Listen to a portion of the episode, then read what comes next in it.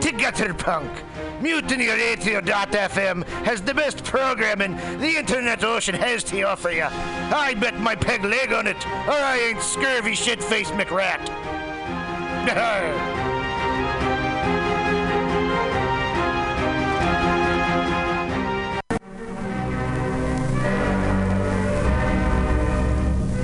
Hello there, my friends out at Mutiny Radio. Chester Cashcock here, giving you my love and regards as well as Moofy's over there. And you know, anytime I go swimming in my vault of rare coins and piles and piles of filthy cash, I can't help but listen to Pamtastic's Comedy Clubhouse every Friday from 8 to 10. They have a fun time at Pamtastic's Deep in the Mission where you can laugh off your tushy every Friday for a mere $10. And $10, I mean, that's what I use to wipe my tushy with, so to wipe it off for is indubitious.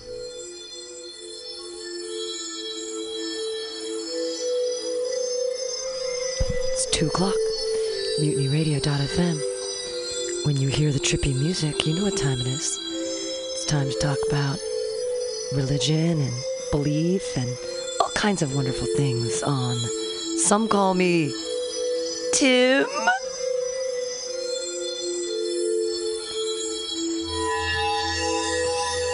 Every week I try to time it, and you'd think after five years that I would figure out where that part of the song comes in on the opening that I use every single week.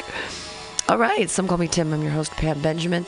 I am joined on the phone by Seattle comic Carlos Haddix. Hey, how you doing? Hey, doing great. Thanks for taking time out of your day to to call us down here and Yeah, I'm San pretty excited to talk to you. Yeah. Uh, so you've you've had a pretty uh, interesting background. The way I usually start the show is you can't look into the eyes of Sparkle Jesus because you're not here, but you can imagine him. imagine a very white bread Jesus with long hair, looking kind of like a surfer and wearing a sparkly robe, and look deep into his eyes. Do you believe in Jesus? Do I believe in Jesus? Yeah, I mean, I believe that he was um, somebody that existed um, throughout history. But Son of God, magical powers? Uh, magical powers? No. I think over time, I I don't necessarily believe in, in that part of it. Um, yeah. What about like, so you, you I know a little bit about your past. You did, you've done some Bible scholar type stuff. Uh, what about the curing of the leprosy and the water to wine? Just are they just fun mythical stories that? Yeah, I, I think for me, I think when you know when you hear those kind of things, um, you know, over time, you just start trying to figure out like how that was being interpreted, right? You know, in terms of like what was you know, I, I always try to think like what was really happening, right. you know, back then, right? To where that's how what happened was written, you know.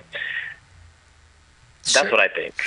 So, You know, so you don't see the Bible as as like a purely truthful text. I think there's a lot of people that Correct. say that yeah, Word of Yeah, God. way, yeah, I don't, I don't see it uh, like that. What I see it as is like this.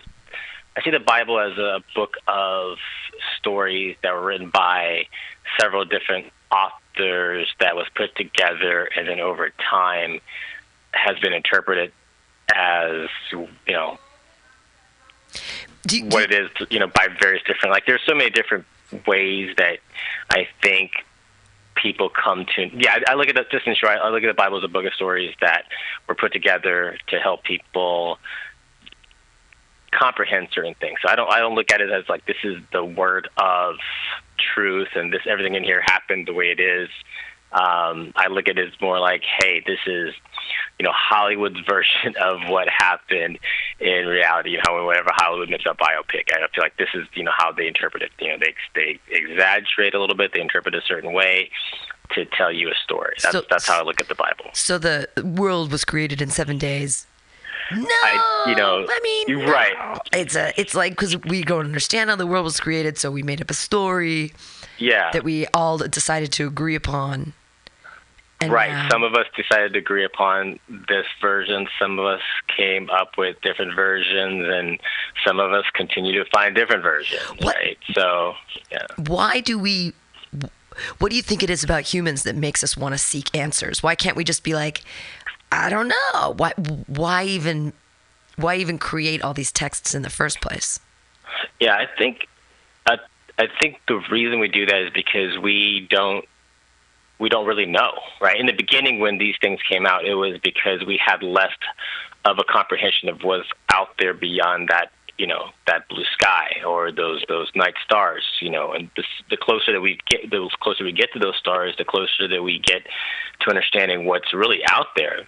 You know, the more we start reinterpreting what we think we really know about uh, this thing called God. Um, I think back in, you know, I'll just say the early days, and that could mean whatever, right? you know, that could mean whatever. I think everyone just comes up with these stories to comprehend and make what's happening around us less scary. I think as we get older, like you know, I just, today's my birthday. Oh, happy 46. birthday. Yeah, thank you, thank you. Um, and I just turned 46 today, so I call this like yeah, I call this life part two, right? From birth till like you know 40, where we go through you know you know you know school, then then work and life. Some of us got married, some got divorced, some of us kids, some of us didn't. And now we're going through the second half of it, and we're not guaranteed, you know, uh, an even 84 years or 85 years. But I call it life part two. I think as we get closer to, let's just call it the end, um, or you know, for some it might be like leading towards the beginning, whatever. Um, the closer we get towards it, we start wondering like what's going to happen, you know. Um, and then for me, especially, I just start, you know, I, I and we'll we'll get into my journey, I guess, but But do I you think it believe just makes it less less do you scary. believe do you believe in an afterlife Um, I don't believe in like I don't believe that there. I believe that there is some type of afterlife, right? So something happens to whatever it is that's operating this this body, you, know, um, and it goes somewhere. You know, now do I think it's like, you know, do I think it's up in the clouds and there's a guy at a gate waiting to let me into the VIP line? No, I don't believe that. But I believe that I'm part of this world and I'm I'm here for whatever reason and to do my part for however long and then this this shell goes into the ground and then whatever is operating the shell you call it energy you call it spirit you can call it whatever does go back somewhere else maybe just goes back into the you know I just I'll call it the ether um um so yeah, so I believe there is an afterlife, but I don't believe in it in the same sense as like, hey, I'm just going to go to to to a better world, to paradise, to to in in in, in, in Ibiza, you know, Right. post life, you know. But you you do so you believe in a soul. You believe we have a soul and that or I do. call it what you want, but that that energy Yeah, that I do. is part of I us. do. Yeah, and I and I believe it. It's it's a continuation of something, right? And either we're either re- recycled back into that something or whatever. And you can call it. And I think you know there's so many different forms of how we try to interpret what happens next, right? Right. And I think that's where I'm at with this whole. Uh, I guess you can call it religion or spirituality. Um, I think I'm just trying to figure out for myself what that is. Like, is what happens next an event, or is it just like a continuation of whatever it is that I am? Right. And and are you wow. So how did you let's talk a little bit about your journey. How did you get to these Sure. um uh, when you first emailed me, you said that you come from Buddhist parents. Yeah, so my mother, so um, I'm half black and I'm half Thai. My, my my father is black and my mother is Thai, and they met in uh, in Thailand. And I was born in Thailand, so in, in Thailand, Buddhism is, is is prevalent, right? It's more of a I saw it as a child. I saw it as more of as a, as a way of life. My dad converted, um, you know, to be with mom, but there was there was no real conversion per se, right? He was, you know, he came from like Mississippi, uh, African American male from East St. Louis. So I think, you know, they're very religious down in the South, um, but he wasn't so much so. So I think he he so so they kind of allowed me to have religious freedom. So it wasn't an expectation. It was just, you know, in Thailand you get up like early in the morning. You get up, and you know if you're um, in in a small village, there's usually a Buddhist temple um, somewhere nearby, and the, the the whole community is very connected to um, to the Buddhists in the temples because they go there for their spiritual healing therapy, sometimes for you know health health Ther- healing therapy? So- what? Wait, the Buddhists do yeah, therapy? yeah. So yeah, so you go. I, I use it. I'm using the word therapy to con, to help you know the Westerners understand like what this was. So so I grew up in a very small town. So what you would do is you you know you would go to my mom would go to the temple for a lot of different reasons, right? So it would be to get you know blessed. It would be to get some healing. It would be to you know tell them your problems, um, and that's what the monks were there for. Just you know for your you know, you, you're there for the for the community. In, in return, what the town would do is we would feed the monks and we would support them. So in the mornings they would come out with their um, sterling silver um, uh, kind of uh, bowls, and so they'd be in a procession. So and everyone would. So just imagine like a street, like a, a red dirt street, and on each side of it are homes. So the mon- so every morning, um, as around sunrise, the monks would come through the town, and you would give them alms. You'd give them you know, sticky rice. Um, you'd give them vegetables. You'd give them whatever you had. And you know, a lot of these people were very poor, so you just they were mostly just giving them sticky rice. So you you supported the monks, um, and in return, you know, obviously they were they were there to provide you um, anything you need from a spirituality standpoint. So they were very you know they were very um, they weren't looked at as deity, but they were looked at as these, these very highly you know sacred um, individuals. But tra- um, it's just it's like trading food for spiritual nourishment. But what happens? yeah, if, it's, but what it's- happens it's- if people di- don't feed yeah. them?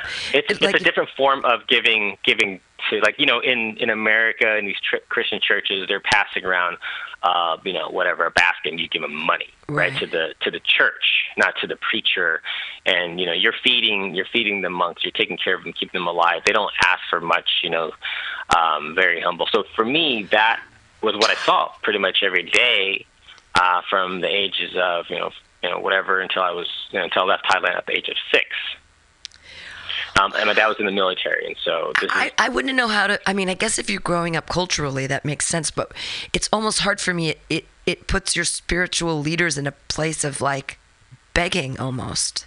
And I know I know that that's Right, not, from right, a, right. from No, a Western yes, m- mindset. right. What I see in my Yeah. head Yeah, is like yeah. that's just it's it's like um, cognitive dissonance for me because I'm like they're the they're your spiritual they're there for spiritual healing and they're your leaders and yet they're walking through the street and if you don't feed them they don't eat that's like whoa Right, right, and that's and and I love how you said that this is you know from my Western lens because in order to go there, you know, you're giving up everything, right? They're giving up everything there, and there and you know, and and there's um culturally what young men at when they turn a certain age either. Um, when they're very young, they'll go into this priesthood for X amount of time. I don't know if they still do it this way. So, like, let's say you know, it's like you know Buddhists how go in into the- Israel, when you when you turn 18, you have to go and serve like a year or two years um, in the military. Just like in South Korea, when you turn 18, you have to go and serve for a couple of years. Um, sometimes young men in you know in Thailand, when they turn a certain age, they they go and join the the monastery, and, you, and some some stay, and, and some um, you know some some don't. But they, they're giving up everything Wow. to to be there and to learn and to train and and and to be these monks. And so I think men? from that perspective, yeah, th- Only from that men can be perspective, where they're where they're begging, um, it's not. I don't think it's begging, right? I think it's it's um, you know we're we're allowed the privilege to um, take care of them, um, and and and and in return for. Um, I guess this this spirituality um, in the terms of this um, I call it therapy, but I it might be just me being 46 and, and, and, and, seeing everything like that as, as therapy. well i mean in the what are the basic precepts of buddhism it doesn't have to do with right and wrong Yeah. It- it's So, so I'll tell you. I'll tell you this. I mean, I just you know, and it's been such a long.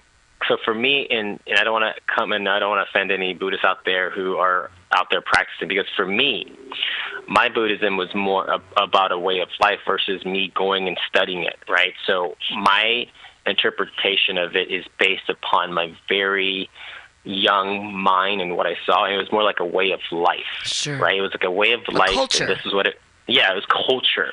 It would. It, it, I'm going to be very, very careful with how I say this. So, for instance, when you're born, into a Jewish family and you're born into it, right?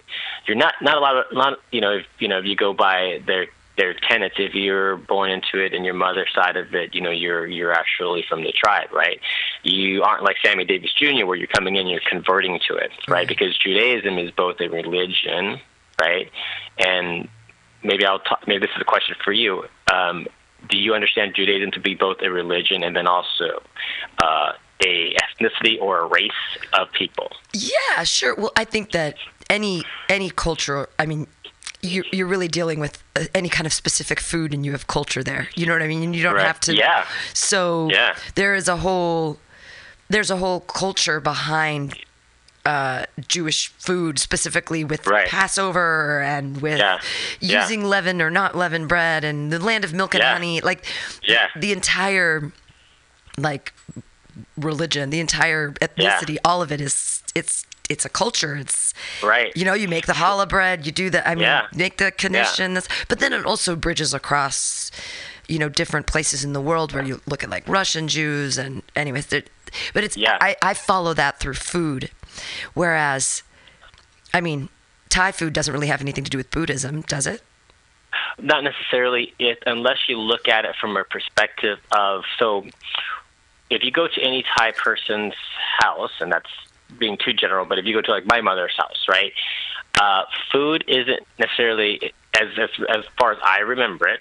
Just being uh, sure you understand that. Like whenever you're giving certain, like there's be certain holidays, or you're, you're trying to honor the dead, or you're trying to honor certain things, they're always offering like a small plate of food as uh, as a gift or as a um, or as a as a sacrifice, um, you know, to um, to the spirits, right? Mm. So with Buddhism, to go back to your early question, what some of the tenets of it is, but you know, there there isn't like they're they're not worshiping a deity per se, like a monotheistic religion. Like you know, my mom when she tries to explain to my granddaughter what Buddha is, she'll say the word God because she doesn't because she's very limited in her um, vocabulary with English language. So I always have to correct her to my daughter, like it's it's like it's like a god, but it's not a god. This is you know Buddha was this this person, right? You know this this this spiritual individual, uh, and then you know we aren't going off into the heavens. We are going to be reincarnated back into um, you know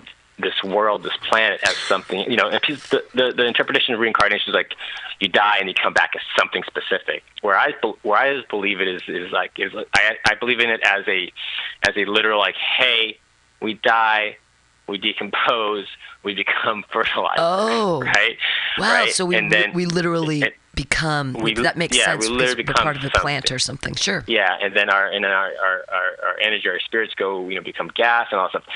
And then we be, and then we go into the universe as energy, and then however we are, our, you know, our energies are taken and and and, and you know redistributed. That's reincarnation, Sure. right? Um, so those are kind of like the main, very basic 101 levels of you know Buddhism that that I grew up with. I never saw it as this religion. I just always saw it as this is what you do when you're growing up in you know a developing country um, with these people. And you know, a lot of people were uneducated. Not I'm not saying that people who, who do Buddhism are uneducated. I'm just saying like where I came from, we were very poor, um, and we you know we we relied on.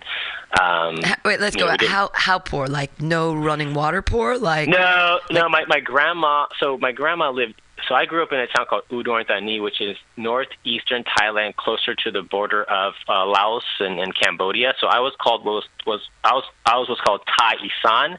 So Thai Isan means when I spoke Thai, people would use would look at me and they would just call me Luke uh, Luke uh, Luke Luke Luke Lao. Luke means child. Lao is, you know, is, you know, as in Laotian. So I wasn't Laotian, but the way that I spoke was like a Laotian dialect. So Thai Isan is someone who's like in the northeast part. So in that area, it would be more like a small town, and the dirt, the roads were still dirt. There were still like there, there was no televisions in the town, but you had modern like you know bungalows and buildings, and you had like a like a little like Mama San, Papa San store is what I call it, where you could go and watch television, like a small black and white. People didn't have televisions; we had electricity Wow. in our town, right? But like my grandma, when she would come visit, and she'd bring like a friend, and they would use like the bathroom. Her friend would I remember the story because her friend would just be so fascinated by by the flushing of the water, and that's that's how far back they're from. So Wow.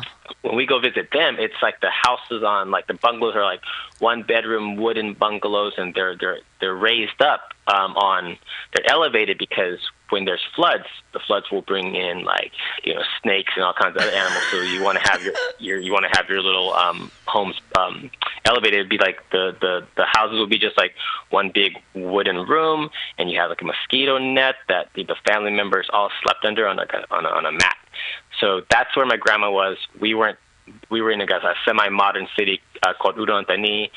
Um, Wait, wait, what did your parents do? Were they? I mean, are people farmers out there, or I mean, so so no, like my so my mom, I don't know what my mom did. She was 18 uh, when she when she had me, and you know, um, so I don't know what. It's so funny you say you asked that question. So in Udon Thani, you know, some people worked in restaurants, some people worked in the movie theater, some people worked at the bank, some people worked, you know, wherever. Uh, my mom.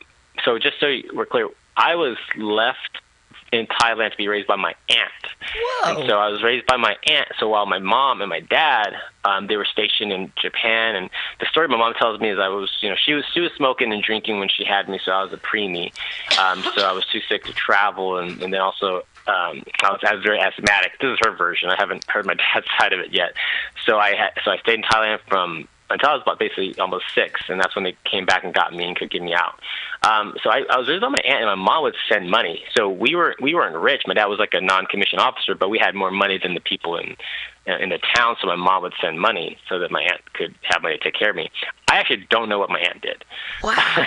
And, um, uh, were you? Do you have any like residual anger to your parents about like?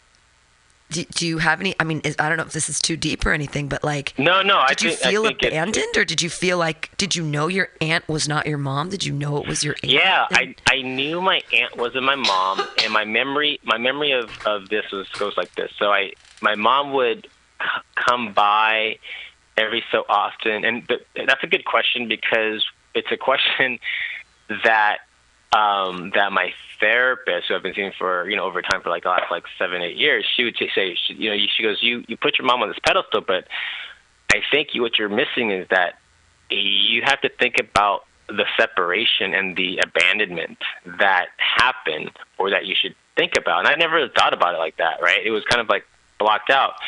So I think deep down there is some some resentment, but it's not manifested in in in anger because I haven't really comprehended that because I've been really I was really once I had my mom once she came and got me from six on I was very close to her Right. um, but she would do do those things where she'd leave me with babysitters and here and there, and so I didn't have any outward like um, noticeable resentment um, from my you know that I was aware of. Has but it changed think, your parenting at all? One more time. Has it changed your parenting at all? I mean, you, you mentioned yeah, yeah. I think I think a child. I don't know if it's. I think for me, it's I.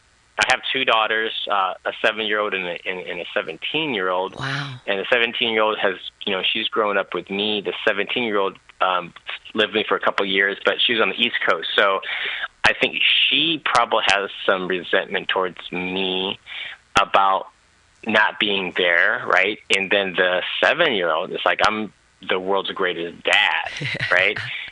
So i see both sides of it and I understand. I have I have a very strong connection with the 17 year old, even though. So just she's gonna come and live with me this very last year. This is her senior year. She's about to turn 18, so I'm gonna have two girls in my. I li- I'm single in, in my in my home, and so I'm gonna be able to raise both of them together for the first time in a in a, in a Yeah. I guess since since my my youngest was was a baby, um, and it's very interesting. Uh, since we're talking about religion, it's very interesting how both both their my daughter's mothers are Catholic.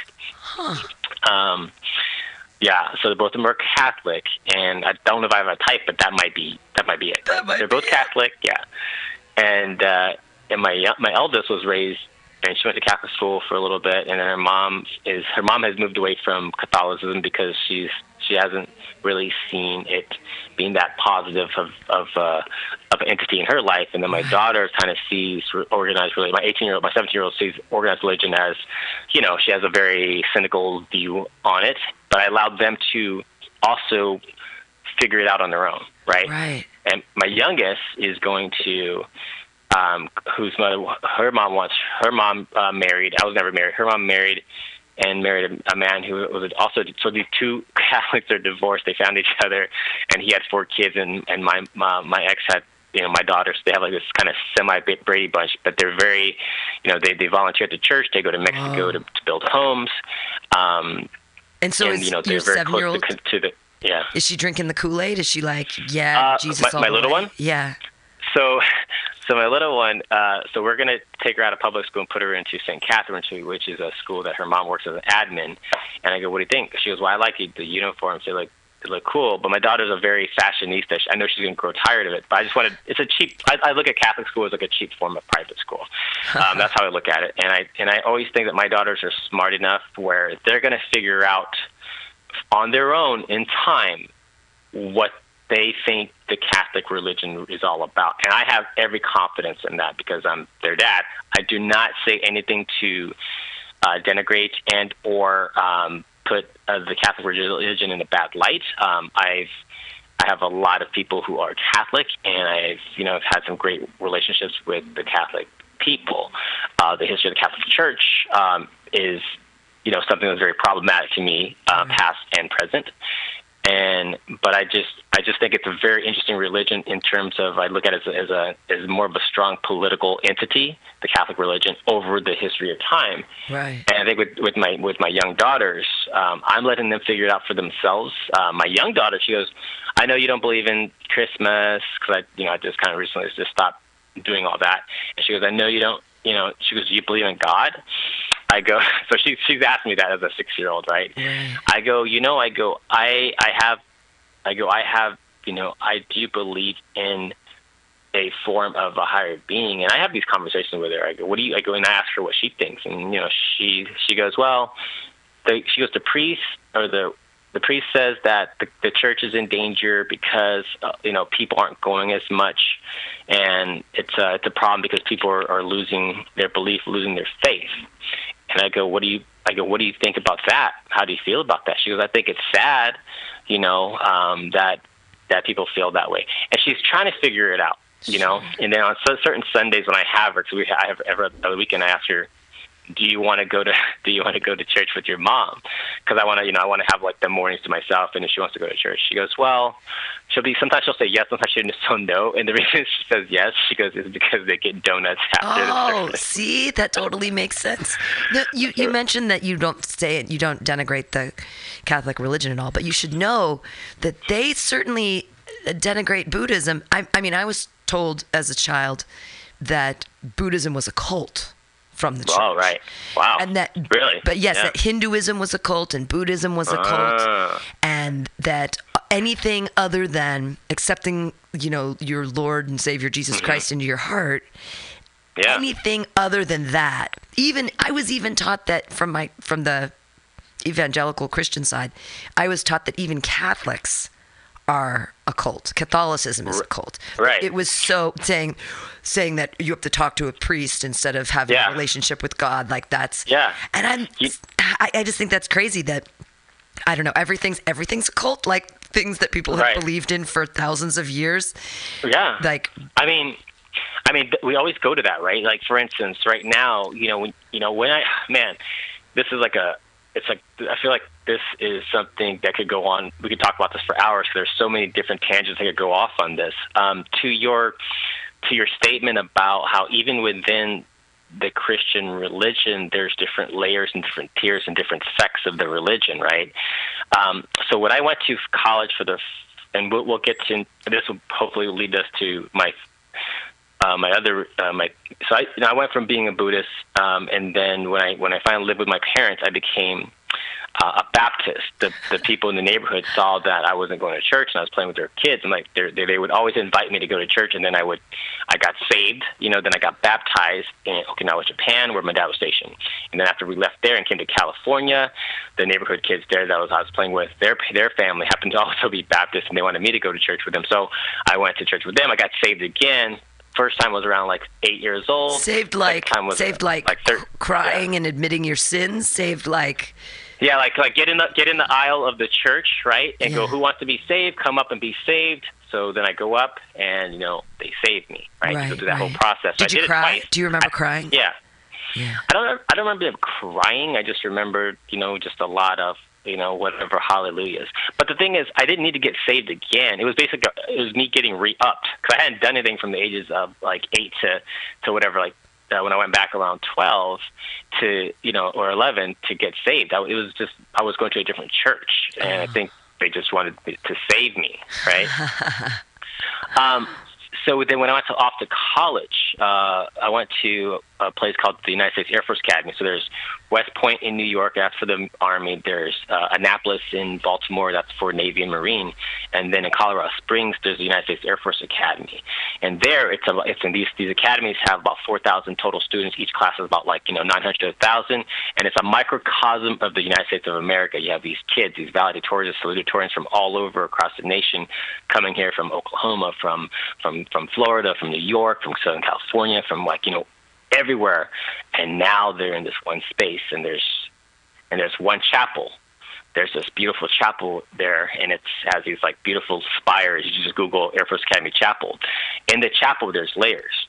The top, which is the biggest area, is for the Protestants, and then below that, which which seats about a I would say like a thousand. And below that, there's another area that's probably maybe like 400 people, and that's for the Catholics, right? And then you below that, in the basement level, you have like a small little like kind of uh, it's not even a real temple, but it was for Jews. And then there's nothing for the Muslims. Nothing. And I met yeah, and I met some Muslims from because we had exchange students from like Pakistan, from you know from Iran, and from all over the place. And they had just gotten together and they had formed a you know study group, and they'd invited me. Um, and Islam means peace, right? So it's this beautiful religion, and that that was my introduction to it at 19. Um, and I and I and you know they and there was and I didn't know anything about the difference between a Sunni and a Shia Shiite Muslim, but they were working together in this small whatever. But we had like a little kind of like a broom closet where we could we could pray like five times a day. And I remember, and that's where I became. That was the most devout or most religious I ever was was was a Muslim. Um, Wow. I'm, I'm, wow. and yeah, w- so. you, so you were praying five times a day. You were facing Mecca. Did you ever? Yeah. Did you and ever? then I did, the and listen to this. I did. I did Ramadan, um, so Ah. the the 28 days of, of fasting, while and so that's that's no no no no drinking of water or food from sunrise to sunset. And this is a military academy, and I ran track. Whoa. So I would go. I'd go to military uh, training. I'd go to school. I'd go to track practice during those 28 days without water at 19. That was by far the most mentally and spiritual I think I ever was. And I look back at that and go, how did I do that? Right. Like, yeah, because you understand how important water is. Yeah, but what is it about sacrifice? Yeah. What is it about sacrifice? I ask people this all the time. Why do we have to sacrifice in religion? Why is it that in order to have some spiritual cleansing or have some awakenment or have something happen, that we have to deny ourselves something? Like, what is Well- the concept of sacrifice? I don't. I don't. You know. Let's see. Let's just let's just take it to another layer and go. Why is it when we want something really good, we have to sacrifice or suffer? Period. Like dieting, getting in shape. You know, getting like anything that we do. It's like you have to deny yourself this in order to achieve this. Right. right? Why is that? Right? Because that's the result that we're supposed to get if we do this. If we do this, if we take away all this pleasure, if we take away all these things, then we will be able to achieve this or attain this, right? So I look at, you know, when you ask that question, because all I heard was sacrifice, I'm like, you know what? There's like, why do we do that? Like, what is it about sacrifice that that makes it um, makes it the path to to to get this enlightenment, to get this whatever? I don't I don't know. Because there's You know, I- always there's always this component of in order to get something spiritually, we have to take. I mean, that's crazy. Yeah. Ramadan, 28 days, no water, Uh-huh. no food. No. And you were I- you were yeah, and to being a a Muslim while you were in you were in the Air Force. I can't imagine America being any more angry than having like I, I, just I don't understand. Well, I don't understand why we yeah, this was in don't like yeah, Muslims. this was in very- 19, 1994, 93, 94. So when I went to the Air Force Academy, right? So it was a different kind of time, Yeah. right? And there wasn't there wasn't yet internet.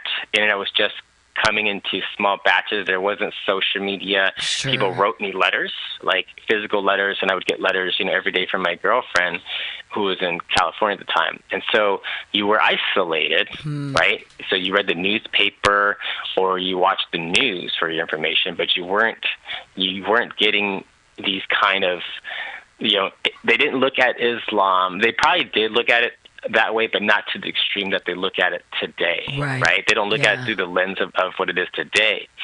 And, and Although- so back then, Yeah. back then all I knew about Islam was like this was. So I read I read the autobiography of Malcolm X, and you know how he converted to to Islam and how he made his pilgrimage to Mecca, and I was drawn to the religion then. And then when I had exposure to it um, at the academy, it made sense to me because when I went to the mosque, when I went to the mosque, which was off in Denver, I mean, I'm looking to my left, I see a white man. I look to my left, I see an Asian man. I see African, I see Filipinos, I see Asian men. We're all praying together, and it was just this beautiful thing. And I'm like, yes, yes, yes, this is this is it. I go, this is for me. And so for the year, I was doing that, and then it occurred to me after one prayer session um, uh, in, in this mosque, we would go, we would break, and we would go break for meal, and we would share a meal. We'd sit down on the ground, they'd lay down newspaper, and then we'd get served a meal, and we'd eat together. Now, here's what I noticed almost right away: we would be in a room, and then these these um, these figures who are in like their their faces are veiled. They're they're you know they're you know they're coming in. They're serving us, and then they're backing out of the room. Those were the women. And then I realized in the mosque where I was praying, there's no women Yeah, I was just gonna anywhere ask about that. except to come and serve us food. So they had this subservient role. And I was a mama's boy, and I was very very close to my mom. Um, and then that's that's what did it for me. Actually, it wasn't all this like the, this negative stereotype of Muslim. It was just that that piece right there because I thought that the I thought that the religion of Islam was about equality as an African, you know, as a half black, half Asian person. I was always never fitting in, and then you started really realizing. I didn't realize there was like actual real racism until I got out of like high school and into the Air Force Academy. I lived in this bubble where I went to like I was in honors classes and I was in AP classes, and my classmates were you know Asian and white, but they treated me well and they treated me great, and I thought that that was cool. I thought I was special, right? I thought I was more special than let's say you know other black people because of how I was being treated, interacted, right? And they would give me like backhanded compliments, like, "Well, you don't sound like a black person. You Oh don't my seem like a black person." you don't use your So- black voice. Yeah, so yeah, so Why don't you yeah, exactly. so, accent? so that's It's not that's the kind of stuff that was yeah, and that's the kind of stuff that was happening. Yeah, and you didn't. And as a kid, you're so naive about it, and then you get into the Air Force Academy where you got these kids from the South or or, or the Midwest, and you're like, oh shit, I thought I thought the world was different, and so I was very naive, very naive about everything, and and even about religion. And that's why I was I was exploring, but I was doing my due diligence, right? You know, I grew up Buddhist. I I went to you know vacation Bible vacation Bible school, and I would study. I would study the, the book, and I also I remember I also had the um. You know how like Jehovah's Witnesses would pass out those free Right, like the golden books, Yeah, yeah. and it was basically like they're very colorful stories. That's how I also learned stories of religion. Is you know those those books. I remember that as a kid. I didn't know that that was a Jehovah Witness book. I thought like, oh, this is cool. They're giving us these free, amazingly illustrated books. Um, but I know all the I know the majority of the stories, and I read, and I have the, the I still have the Quran in my house from from where I studied. Wow. And then I studied I studied the Bible as a book of literature in the at the University of Washington, where I got an English literature degree. So I studied as a as a book of literature as well as I studied as scripture, right? And so I, I just I, so I, I so I felt like I did my due diligence, and the most that I've actually went and studied and and really put myself out there for a religion was Islam, and I thought that this was the religion that I was going to settle on because it was all about equality, which is very naive Well, and the I mean, now. Christianity Right. isn't much about equality either. I mean, I, I always, I, there's some stories in the Bible, I just I don't get it. Like the story of Lot and his wife and his two daughters, Yes. and then Yes. like first his wife turns into a pillar of salt because she looked back Right. or she thought about Right. what, what for whatever reason she's gone and then the Right. daughters take him up to a cave they think they're the Uh-huh. only people left in the world because they just saw two cities get destroyed like you know Yeah. Hiroshima and nagasaki just boom it's gone and so they get their dad drunk and then they have sex with him why is this in the bible like what could this possibly and there's no i've read the passages multiple times and i'm like it's not like there's a moral to the story at the end that's like don't sleep with your dad. It's not even there. Like so Right. there's certain like and and that's one of the i mean there aren't a lot of places where women are are mentioned but when they are it's usually not in the most favorable light you know you've got Correct. you know Right. esther the whole book of esther like oh look at esther she saved the entire jewish Mm-hmm. Or- people yeah. like or, how Or, or, or, Je- or Jezebel, right? Right, right. Or Oh, well, she was terrible. Or the or the mom that wanted to have the baby split in half. You know, Right. it's like you know what I mean. Like these are the stories that, and I I I, I relay that. Delilah? That's exact. Yeah. So, I mean, you're right. You know, you know, or that's a prostitute. You know, Right, You know, exactly, the, yeah. the, the, the main characters, right? You know, so Yeah, Mary Magdalene, the whole deal. I, it's just Yeah. So then I, I you look. Wait, where is the equality? There is no equality anywhere. But I've I've noticed that with um, with Muslims. I I mean, I I won like some. I've had conversations with women who wear the hijab uh, thing, and they say that covering themselves is empowering. Mm-hmm.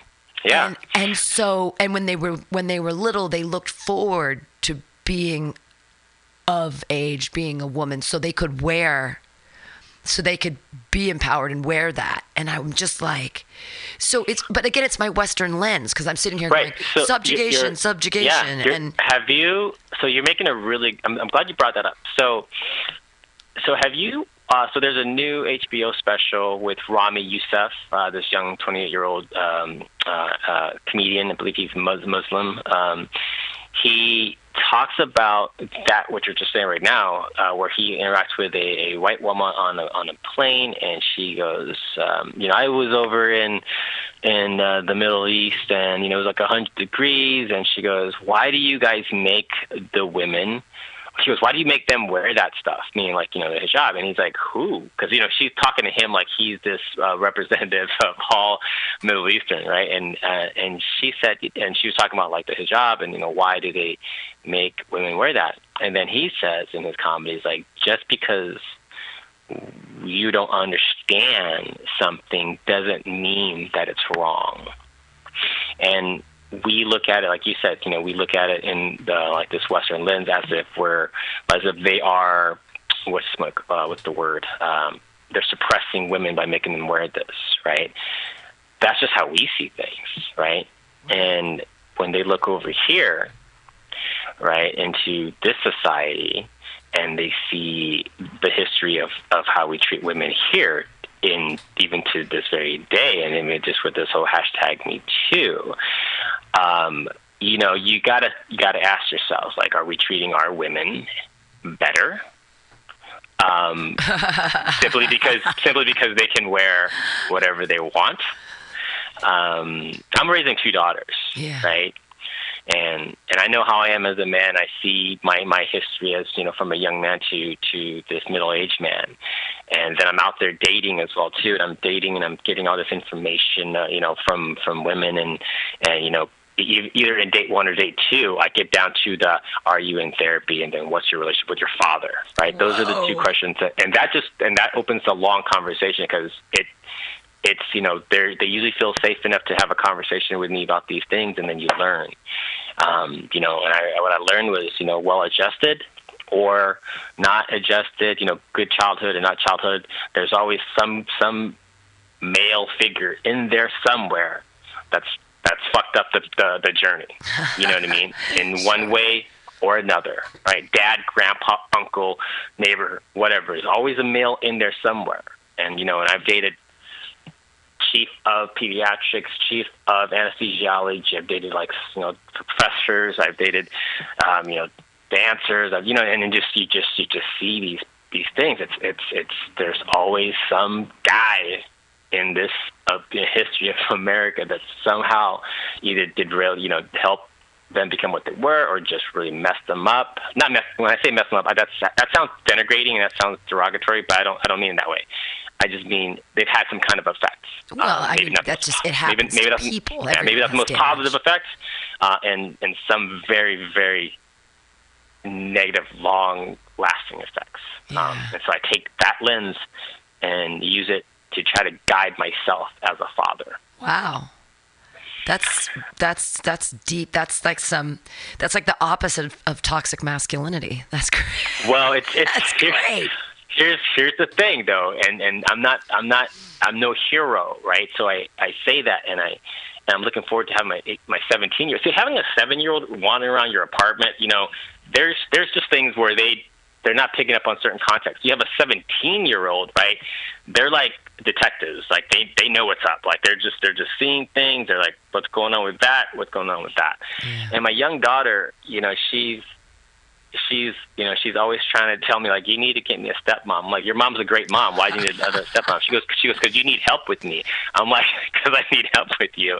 So she it's it's really interesting. Like my daughter's concept of my seven year old is like all about you know she's all about the put on the you know she always she can't wait to wear makeup she's very fashionista you know i try to get her into like all these stem things you know like you know science, science and engineering but she's about the kitchen she's about pink she's about you know and i don't teach any of well, that well you know the kitchen though is chemistry yeah. so don't don't negate if she likes to cook, that really is science. Right, right, right. It's, there's right. a lot no, of no, math not, in there yeah, too. I don't, like, I don't discourage any of that stuff. I, you know, I cook as well too. Um, I just, but what I'm, I guess my point is, without me influencing anything or pushing her towards there. There's just it seems like a like and I'm just be very careful I'll say this, but it seems to she has a has a very organic um uh affinity for it, right? right. She's a cisgendered um, female, and you can tell. yeah, and it's, it's, like, it's, it's so interesting. And, but she's but she but she's also meeting a lot of uh, so we just had um, Fourth of July. I went, and so this this woman I dated for a couple, you know, several weeks, but we decided to be friends. Invited me and my daughter to her family's lake house, and her and my daughter like hang out, and like you know she'll like not hang out, but you know she'll she'll come and grab my daughter. They'll get pedicures, and so we, we're building this this kind of friendship. Yeah. So we so we went to the to their lake house, and it's just all like thirty thirty something year old women, no kids, and my seven year old's just having these conversations with these grown women, very independent, and you know they're there with their their husbands, but clearly these women are are the um, the uh, the ones in charge, right? They're they're very they're very assertive. They're very you know they're very independent, and even you know my friend Kendo, she is very independent, and so my daughter's always surrounded these type of women. Like you know even though they don't work out with me, I always like you know kind of try to try to plant them with these women, and I just I just watch my daughter. She's had these like she's having this conversation. She's like this mid thirty year old women, and just comfortable with it and doing it. She's she's she's fascinated by him, and I'm like, yeah, that's that's what this is. This that's what that's that's what womanhood is. Like this is just have these this this level of confidence and and, and comfort and and, and whatnot. Uh, so it's interesting, you know. And then my young my my 17 year old though is is you know she's you know she's she's she's you know she's going through her own um uh, her own experience of 17 is know, like the worst time in the world. Yeah, I mean, she's is. I mean she's coming out here because she's in a small town called McSherrystown, and she went to high school. And I told her from high school, like you got to be careful what you do because you have one high school there, and whatever happens, it's going to stay with you. It's going to be hard to recover from it. And lo and behold, she had to pull herself out of school. Um, you know, spiraled into depression. She went to online school. Um, so she's coming out here to stay with me to have a whole new fresh start. And it's almost like she's still in that. She she still wants to be that child that she never really got to be, mm. you know, as a as a uh, as an adolescent, and and that's so I'm working with two different levels of young women. Yeah. Oh, you're juggling, and you still do stand-up comedy. When do you have time to do stand-up? I well, it, it works out well because um, my my youngest daughter's mom and I, we, you know, we're we're only about uh, two miles away from each other. So like like right now, t- today's Wednesday, so I have my daughter, I have my daughter Monday and Tuesday, and then Wednesday, Thursday I have off, so I can do like tonight's an open mic I'll do, and then the then I don't have her this weekend, so I have Friday, Saturday, and Sunday, and there's a couple open mics on Friday, Saturday, Sunday. So that's when I do it. Yeah. I haven't. So when I started doing it, that's that's that's my schedule, and it works out. And I work at a job that allows me to, you know, I can work remote if I need to, and so I can. I don't travel much because I'm not getting a lot of a lot of bookings yet because I'm still fairly fairly new into it, um, and just trying to figure out what I really want to do with this comedy thing, right? Um, Does your 17 year old think you're funny? she she doesn't so she doesn't give me the credit for being funny. I do make her laugh, um, but what's interesting though is she's a writer, um, and then when we have a conversation, she actually gave me a couple of things, and I took it to the stage and got laughs on it. So it was wow. And so that's so what so what comedy has done for me is it's brought out people I haven't seen in a while. It's reconnecting me with my mom because she'll t- I tell stories about her and then she's like and she loves it and I record it and I send it to her and she shows her friends and she goes to you know and she she loves that right? And so that's now it's giving my mom who used to be this amazing uh woman who she used to be she's like a partier. Like her life is just like this crazy party. And now she's like trying to grapple with just getting old and you know with this boring life and so she's looking at this as another way to just vicariously kind of be out there you know and I, I feel for her because I know she's battling her own kind of up and downs with with depression so it's like I have all these women in my life that that are struggling right um not that I'm not right but I'm in a but I'm in a better place now to to not quote unquote help them or save them or fix them but just support Yeah. right? And that's what I learned, right? Is I used to get frustrated because I couldn't fix, right? Yeah. And it took me until like maybe 43, 44 to kind of figure out like, okay, that you don't, you, I don't have to fix anything. You know, you just just got to dad just try to figure out how to be there to support. So And so I think this this time around, being a dad with my 17 year olds, I'm looking forward to just being able to just help her the best that I can. So have you swung back around to Buddhism, or are you are you flying? So, are you are you um, flying solo right now? You're figuring So out. I'm flying. Yeah, I was, I was waiting. I was, I've been waiting for this question um, because I want to. I'm trying to. I want to audit how I answer it, and I think that I am. Tr- I, I feel like I'm coming back around to to Buddhism. I am flying solo right now. Right. I'm very. I'm flying very solo, but I'm. And you know what I'm really starting to do is I'm starting to watch a lot of these like documentaries about you know our deep space exploration. You know how far how we've gotten to the edge of the universe, and and more and more of this stuff's coming out where we're just actually pretty much you know in terms of how we look at life on planets, we are by ourselves, and there's millions of planets out there, but the life like the, the way that we have it here, we're just kind of floating out here by ourselves. And so I look, I think about that, and I go, wow.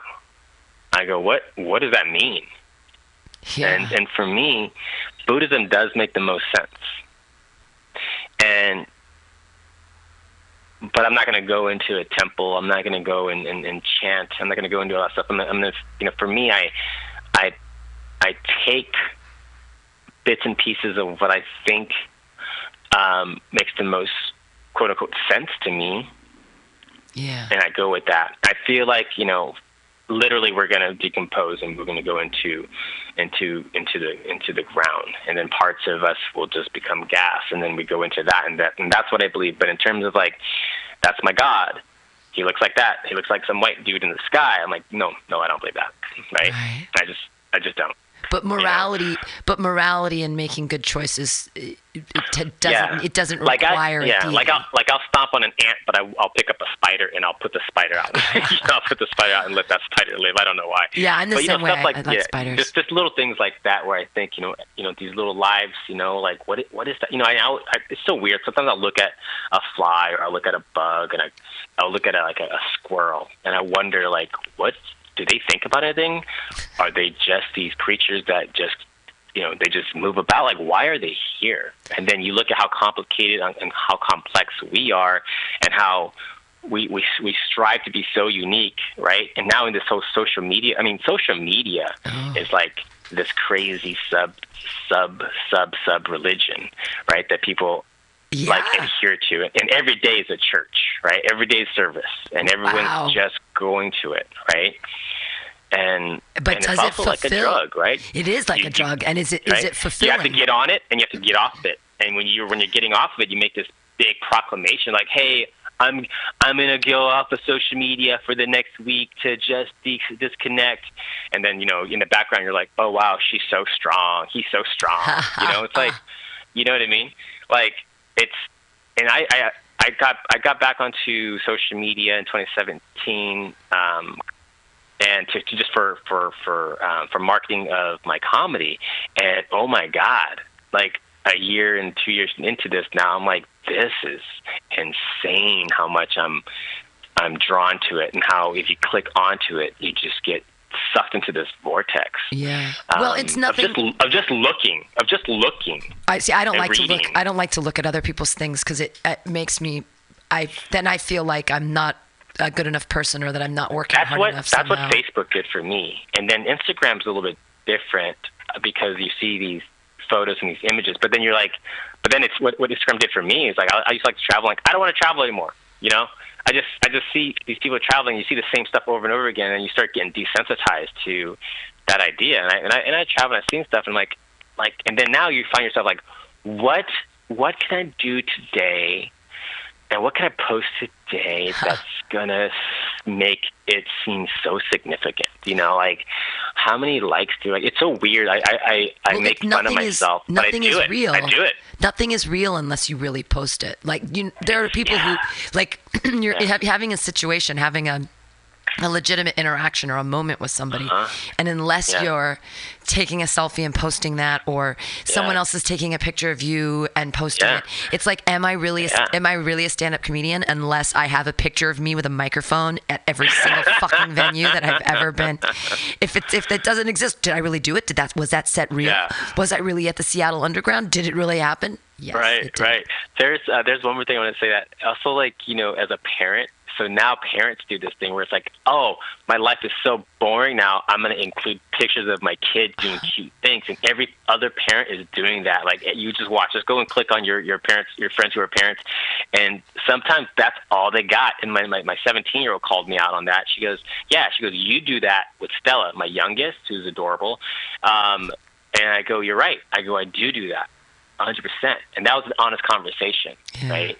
And and I realized like, yeah, I do do that, you know, and it's, it's because I'm like maybe I'm not that interesting, right? And then you know, then I have my stand-up comedy, and I don't even post that much, but it's just it's just weird. It's just so weird because it's be, like for me now, it's just like I as I'm doing it in real time, I'm const- I'm watching myself, right? Yeah. I'm doing it and I watch myself, and I'm like, why don't you just stop right now and just do something else more productive? I'm like, I should, but then I just keep scrolling. Well, I'm the same. I'm this pretty much the same age as you. I, I turned 45 this year, and Hey, that's, uh, yeah, it was a good year. I love 45. Hey, I'm, hey. I, I don't have a problem with aging. I, I mean, I, I do. I don't. I don't have a problem with aging because my eyesight's starting to go, and so I'm just constantly beer goggling myself. I have no idea what I look like. I have I'm like, I think I look glasses, okay. and I was I was trying to figure. I was I was that was me yesterday too. I was like, what? Why can't I see my TV? It's like literally less than five feet away. Yeah. So I hear you. It's so. It's d- d- my. I feel my body degenerating. I'm already like in the ground, becoming energy for something else.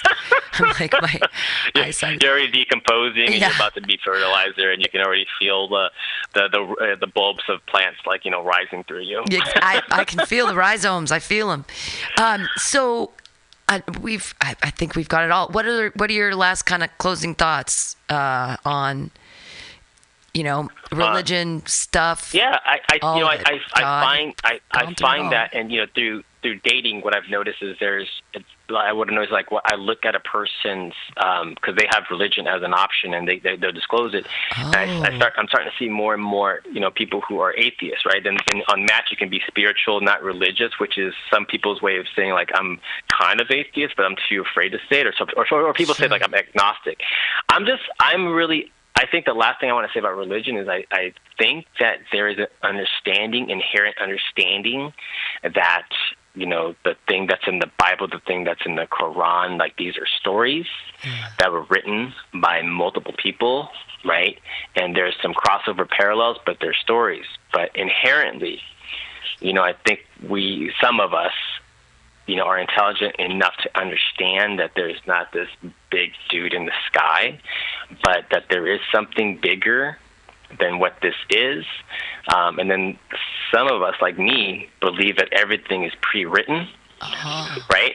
And sometimes you, you you feel like these things happen for a reason, and if you can, as you get older, you're like, okay, that's I'm I'm going through this because there's something that's going to happen. There's a reason that I'm going through this right now, and then down the road you'll figure that out. And so I, that's those are the patterns that I'm starting to see Yeah. as I get older and older.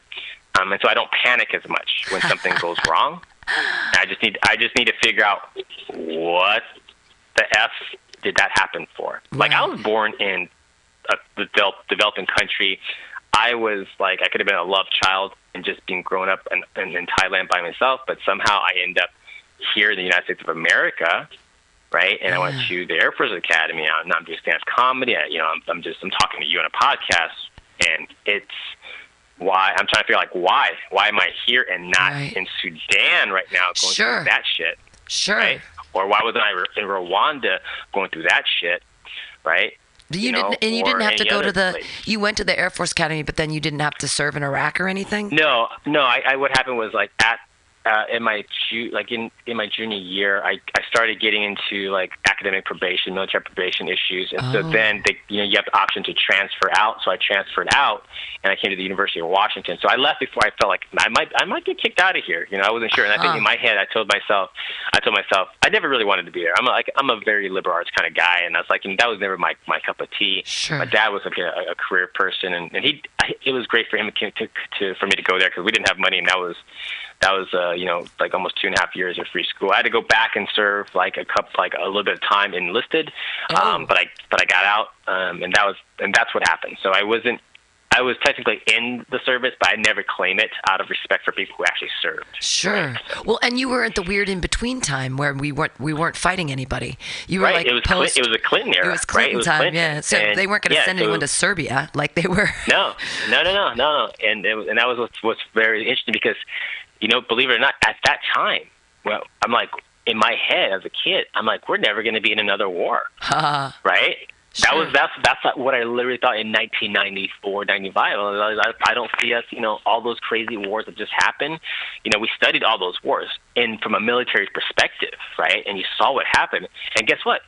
What I studied, what I learned, we're we're still making those same mistakes yeah. that we made in Vietnam. Like we're trying to fight these.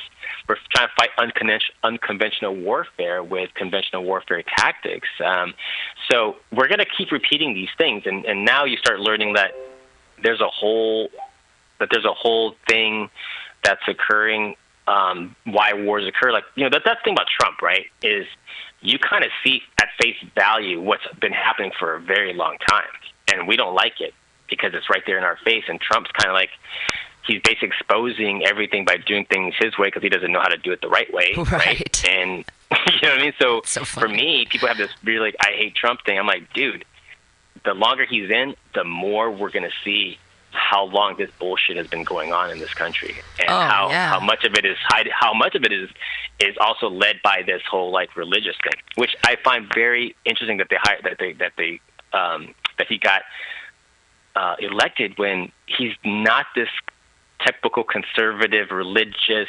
No, he sleeps with porn stars. Right? It's it's just funny that like the moral Yeah. moral majority is like we back this guy, and it's like he sleeps Yeah, with yeah. porn stars. the the, we Christ, the. Christian right, the Christian right backs this guy who has like three babies mamas, right? Right. And and I'm like, dude, that's wild. I mean, it's it's one of those things where you know it's like you know the stereotype, the the negative stereotype is you know black men have multiple babies mamas. Like it's you know it's it's it's a black thing, but it's also now it's a presidential No, thing. it's a presidential right? thing. Yeah. It's, It's they're- very all the- presidential. all the women who 16 women have have had sexual assault allegations uh, like from grabbing all the way up to literally Yeah. rape and all of these Yeah. and so that's what makes me so crazy about religion is that there, there's people saying well, killing babies is wrong and, and abortions are bad. And they're like, this is Mm-hmm. evil. And then I look at it and say, well, taking away the human rights of a person to choose their own family planning and how they want their life to be,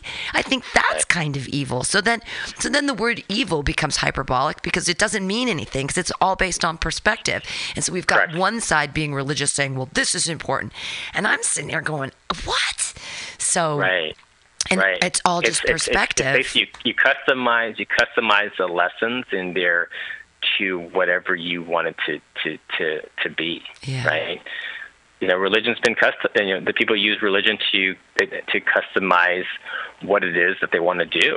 Yeah. You know, and Yeah. they, and they hide and they hide behind it, and and even in the religion itself, there's infighting, right? Yeah. So So Yeah. can't we just all get along? we can, we can actually. Do you know? think that? Do you think it's possible? Do you think that? I mean, Yeah, I- thi- I mean, I you don't think, think it's going to get gonna- worse with global warming. You don't think that with like rising temperatures and parts of the Earth becoming uninhabitable, that immigration is, you know, gonna. I mean, we're gonna. Do you don't think we're gonna really start hating a lot of people when? I mean, yeah, I think I think we I think we are, and I think a lot of the, a lot of the people that that we hate is us, right? It's us. Like we're we're what's hated because in order for us to live the way that we live, like me, I'm sitting here on the you know working from home on my cordless uh, headset. Uh, that's that I'm dialing you with is this computer phone I have. There's people in the dirt right now Right, somewhere right. with like no shoes and like bathing in dirty sewer water, like in order for me to live this way, right? And what's happening right now in San Francisco? yeah. There's dirty. There's people Yeah. that have no shoes. I yeah, saw guy. I, I, no I live in a I live in a Shoes. you know I rent an apartment in a nice neighborhood and there's like tents Yeah. right there in our park right over there and you know you, and, and then they, they try to sweep these people away and hide them Right. and it's like dude so we're I think we're I think yeah I think I think we it, it's gonna get you know, as temperature rises and all these things happen I, I you know it's I mean, I mean, you know, you look at you look at the great empires throughout our history. You know, the Roman Empire, the uh, you know the the you know Genghis Khan, you know uh, Alexander the Great. They all fell, but they Right. but they existed for much longer than this than this than this this country has existed. Sure. So eventually, I think we're going to fall. We don't want to, Right. but you can see it's happening, right? I don't know what that means. I don't know that it corrects itself and we become a better nation. Um, but I mean, I mean, we're so we're, we're we're so all about just hiding our true our true history to Oh, create this this yeah. create this image, right? Once we can accept a simple thing like, hey, let's celebrate us not being a slave owning nation. Let's celebrate that, acknowledge that we once were, but let's celebrate that we are no longer one. And we can admit that that's, you know, the kind of country that we are. Reparations. Or were. Yeah. Yeah, and even I believe even, in you know, even, or, or just or just admit that we were like we were a slave owning nation and that it was shitty and it was wrong. Yeah. And admit that we should celebrate um, the uh, you know the, no longer being one. Like you know, once we can get to that point, at least just start. Let's just start off there. Beside before we start trying to solve the world's problems. Sure, sure. You know, so We Anyways. forcibly we forcibly took people from another part of the world and we brought them here as free labor to build our country. I mean, and then try and then try to keep them as free laborers by putting them in prison Right. and working like the chain gang. And Yeah. so it's like it's this this whole history that we're just that's that's the thing about Trump that I do like, not him personally, but what he represents. And you're starting to see a lot more people digging into the history, digging into like our government. Like you know, like you saw how many women ran for Congress. Right. You know, like Yeah. historically. That's because of Trump. Sure. You saw people learning more about like the electoral college and, and what voting means. That's because of Trump yeah. right? So it You doesn't have to, to be. So he is like, you know I helping mean? Like- change us. Because if, he is his presence, although I hate it and it's awful, there are positive things about it, and, and I appreciate you for Yeah, for being absolutely. People like people I can't stand him. I'm like, dude, he's exposing what we are. yeah, You, you, he's not. He's not making this country worse. This country was always worse. we just, you know what? It, it, I mean, I love this country. Don't get me wrong. But what I'm saying is, we have to be able to understand and be able to be, um, to use a, a phrase from from Amazon. We have to be able to be vocally self-critical. It's one of their leadership principles. We have to Ah. be able to be vocally self-critical of ourselves, Yeah. right? And just really kind of give up on this America's number one thing, right? Let's be let's be number one at looking at our own faults and then trying to figure out if this. I mean, this it's like it's, Trump is like seventy plus, right? And these, all these guys are just hanging on to this old school legacy, and they don't. I don't know if they give a shit or not about their grandkids, but but it's like if they don't if they if they don't make any changes, we're not going to ever progress or move forward. You know, Right. religion or no religion, right? So awesome. the, the religion of the religion of America is capitalism. yes, right? absolutely. You know, yeah, and, and- right? and that's we- that's our religion. Think about everything that we're doing right now. Like Yeah. think about walking out of your house. What you buy today? What did you buy today, and what did someone tell you to buy today?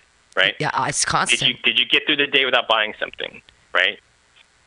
Just look around you. Yeah. Everything that we're doing, the things we're, that we're on, the things we're using. Right? purchasing the something iPhone we're selling 10X ZQ, Yeah. whatever the newest Yeah. one is. It's Yeah. And, then everyone's everyone's like, "Are you an American?" I'm like, "Are you?" I I ask people, "Are you an American first or a capitalist?" They're capitalists first. They're capitalists first. That's why we are in the state that we're in. Yeah, And I'm not a socialist, but I'm just saying, like, you you see what you saw what happened in 2007, 2008, right? yeah. I lived through And it. we're exactly back, we're right, and we and we have a short term memory. Ten years later, we're back at it again, but just a little bit different. right. So people, because everything, everybody, I mean, you live in San Francisco. Everyone thinks everything's great, but it's not. It's not. You know, Yeah, if you're not working in tech, it's not. it's hard. It's hard, it's hard living in the city, being an artist. Mm-hmm. Yeah. Well, Carlos Haddix, this has been so much fun and so enlightening, and you've had such an amazing journey. Uh, to come full circle, almost back to Buddhism, and it's been it's been great. Uh, I you know I wish you the best with your your awesome parenting skills and with your dating life and everything else. And have a Thank good set so at Jai much. Tai tonight. Thank you so much. I Yeah. appreciate it, and I have heard some great things about Mutiny Radio. A lot of my, my, my colleagues down here went down there, so um, I know I'll be able to meet you in person. Uh, thank you very much for allowing me to be on your platform. Yay! Great. You're great. Carlos Haddix, everyone. Look him up on social media because he exists there. He's a real Thank you. guy. Take care. He's a real guy. All right. Bye bye. Bye bye. This has been Some Call Me Tim, everybody. That was Carlos Haddix, all the way from Seattle. That was fun. I learned a lot. I, I, he's experienced every religion, every single one of them, except for Judaism. I'll make him a challah bread. It'll be delicious. Hey, uh, holla out to everyone out there. Thanks for listening to Some Call Me Tim. Every Wednesday from 2 to 4 p.m. We're going to play. Yeah, there it is. I'm going to play um, some flat black plastic for you guys. And we'll be back next week with another interesting interview talking about God and stuff here on mutinyradio.fm.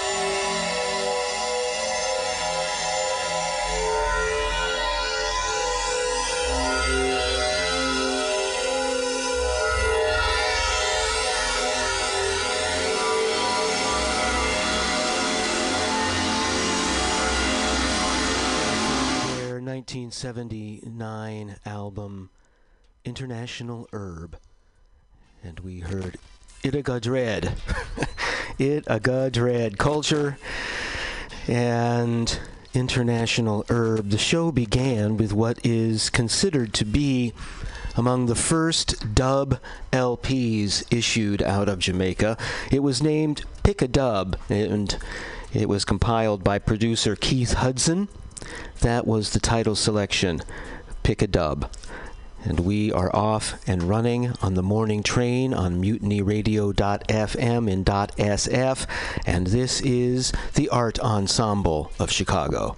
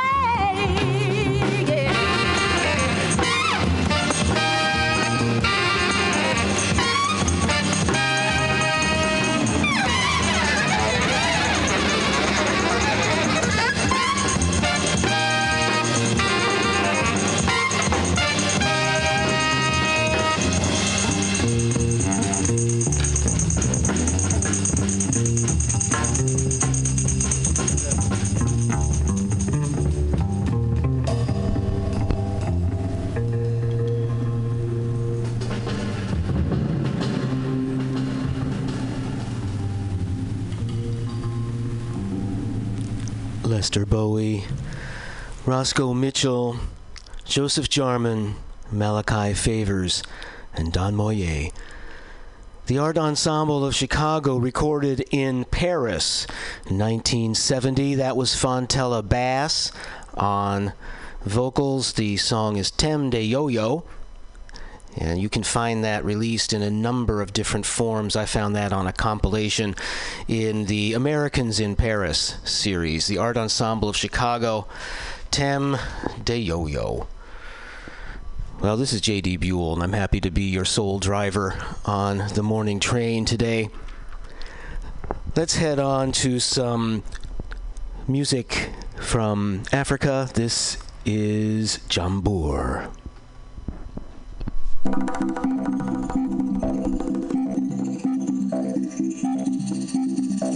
you.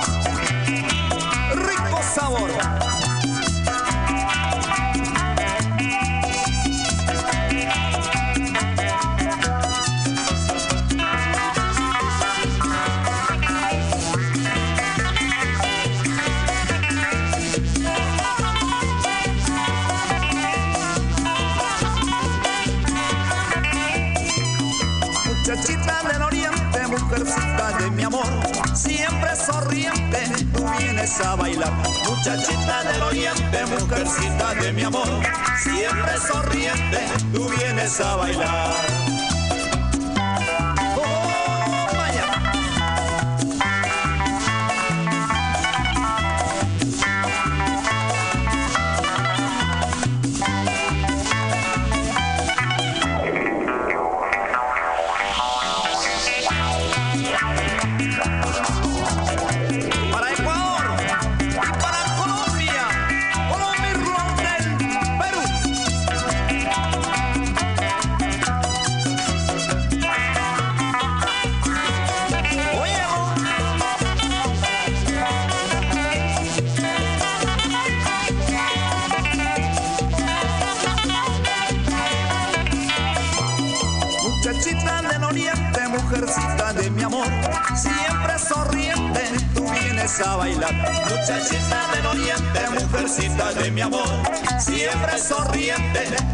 empieza a bailar.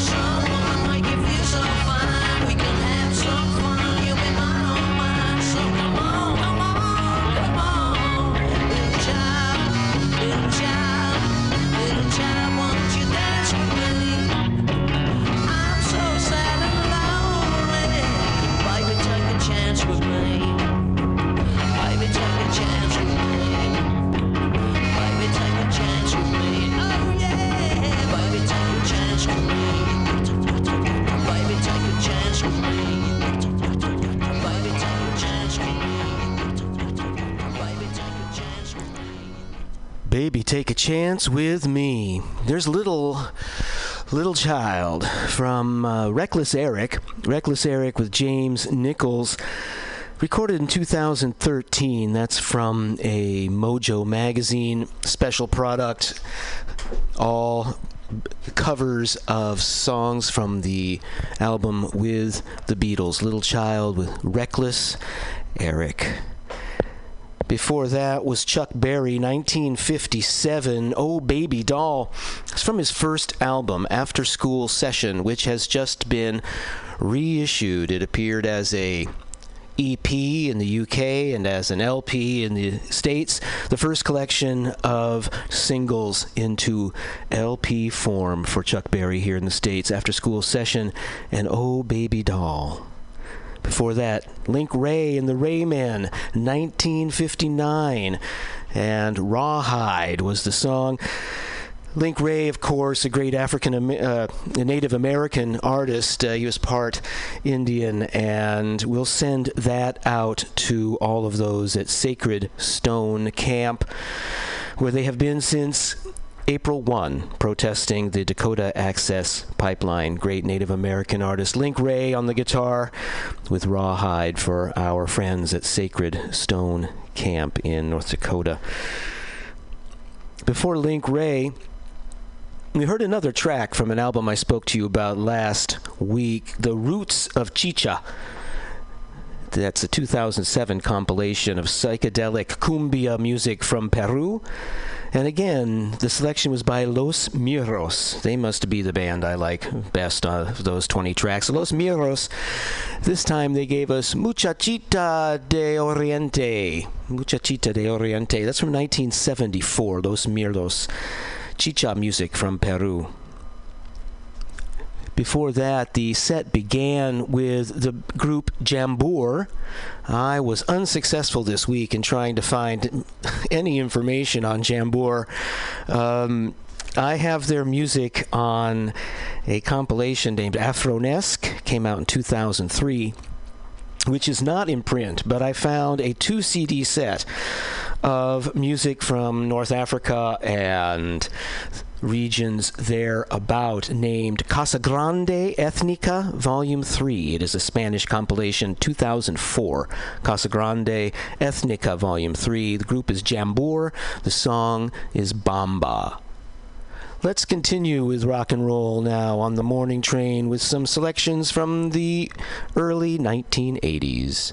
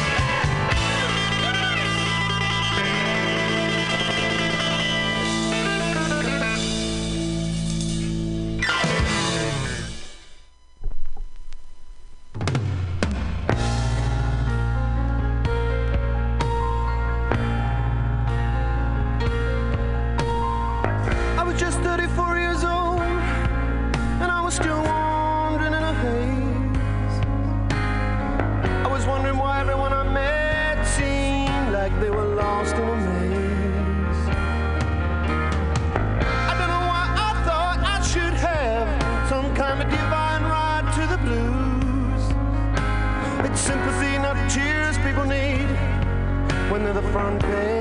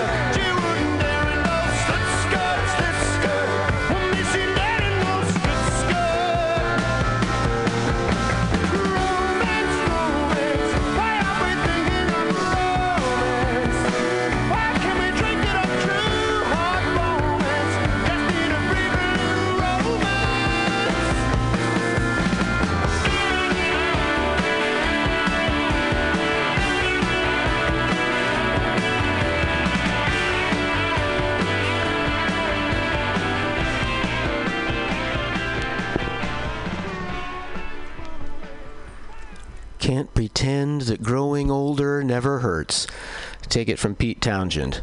He's been chronicling growing older since he was barely older. Pete Townshend from the album All the Best Cowboys Have Chinese Eyes, 1982. That was Slit Skirts. Before that was the Textones; Their first album, Midnight Mission, came out in 1984.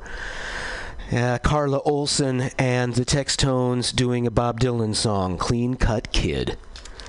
And that rock and roll set opened with Nils Lofgren, his album Wonderland, released in 1983, and his version of the perennial cover, It's All Over Now. Well, the morning train is yet to be over. We've got some time yet, so I need to get to this memo from the Department of Corrections. A few weeks ago, I played a Bob Dylan track named Early Roman Kings, and I misannounced that as being from the album Together Through Life. It is not. It is from Tempest which I believe came out in 2012 thereabouts. Bob Dylan's Tempest is where I got early Roman kings. Also, I think that same day, or maybe another show, I don't know how these things happen, but there I was playing another track from the album Chapters by Yuna and found myself saying Luna. No, that's not what it is. It's Yuna. The album is Chapters. It is still one of the best albums I have heard so far this year, so let's get to her right now.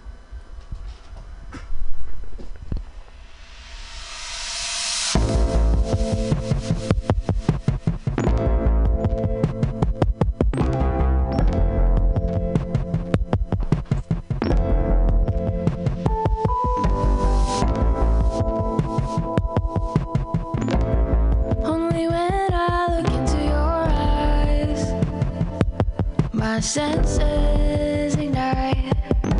I feel alive. I was waiting for an answer,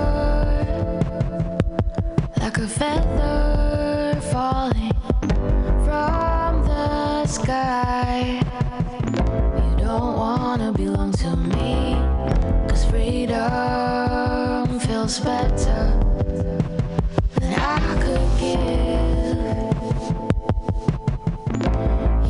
love inadequately, but you steal hearts like mine.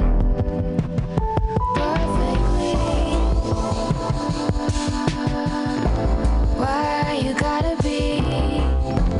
Why you gotta be my unrequited